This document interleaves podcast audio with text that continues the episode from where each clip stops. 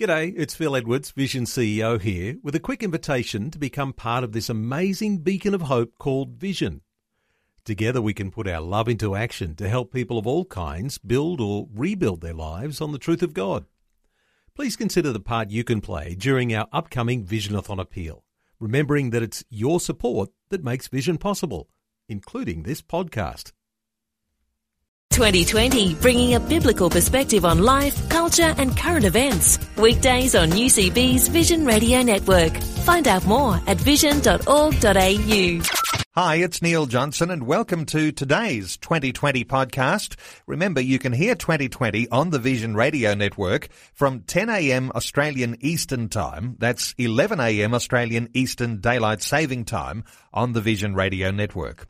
Well, there was a modest breakthrough in pokey reform yesterday in the lower house of the federal parliament.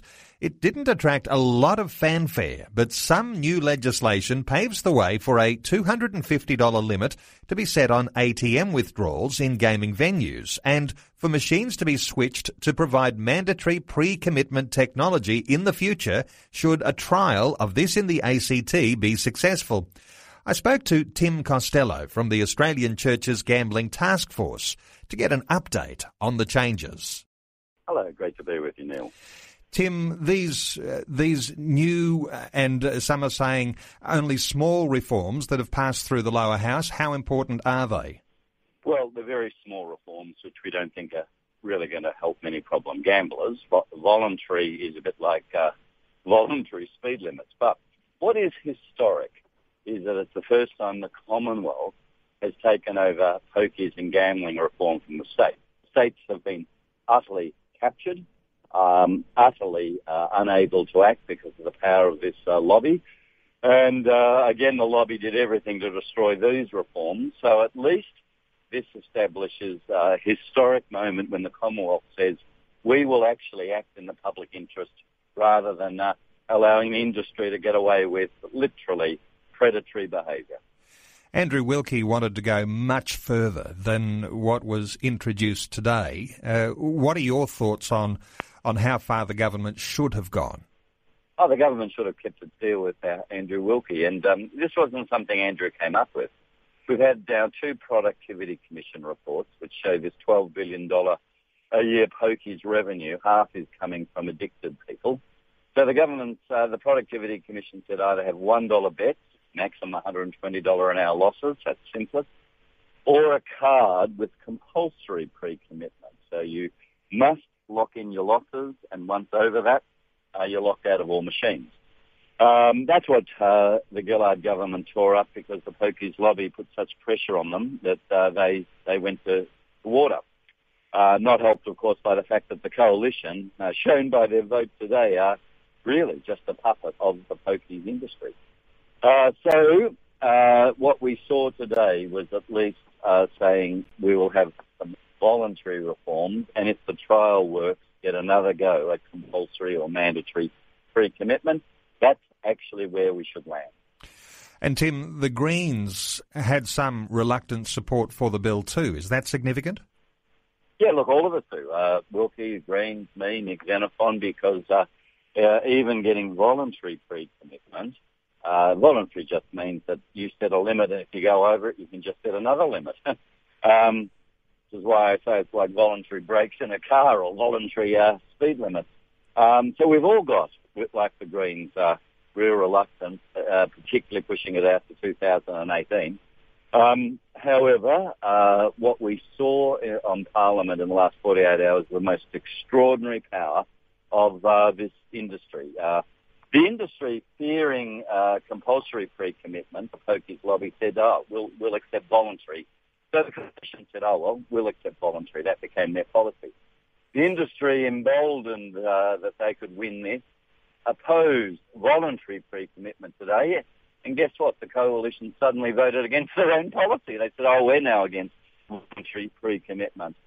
All because this industry donates so much to our political parties threatens them so badly.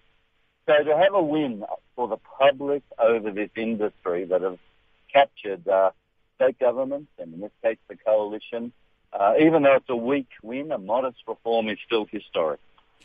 And Tim, the fact that it's been pushed out to change that pre-commitment technology right to 2018, does that mean that uh, there could be all sorts of changes that could shelve it uh, even further into the future? Well, it depends on a future government, of course, and uh, the makeup in the Senate. Uh, but what we are really pleased about is that uh, there will be a trial. If the trial is successful, we will be able to put pressure on the government to uh, go beyond these modest uh, reforms, because the Commonwealth now has jurisdiction, uh, to bring in compulsory uh, pre-commitment, which is exactly what the Productivity Commission wants.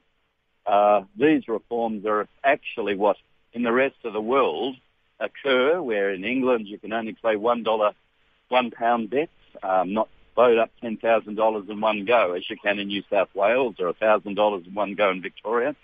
So it gives us another chance to actually see the public will win over the power of this vested interest. Uh, Tim, when it comes to the limits on ATM withdrawals, that's going to make a, an impact, isn't it, on uh, problem gamblers? Absolutely. Uh, when you're chasing your losses and the ATM is there in the venue and you can just keep withdrawing and withdrawing, that's when you uh, do serious damage. You end up often bankrupt or lying and stealing from your employer and uh, going to jail. You end up not feeding your kids. Um, you end up losing your marriage. So those limits on ATM withdrawals are very, very good.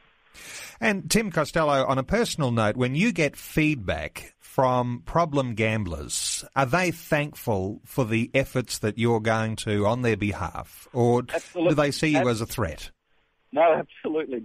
The letters I get from problem gamblers often move me to tears, uh, just talking about how they've lost control and these fast, dangerous machines are so uh, seductive. I was actually doing an interview for ABC in a taxi today, and the uh, taxi driver, a Chinese driver, uh, when I finished the interview, just turned to me and said, "My wife has lost eleven and a half thousand dollars in a few months. Thank you for what you're doing. It's uh, nearly cost us our marriage." So um, it's very moving to hear that. Well, we honour you for your commitment too uh, to this very important issue. Tim Costello from the Australian Churches Gambling Task Force. Thanks for being with us on 2020. That's a pleasure. Thanks, Neil.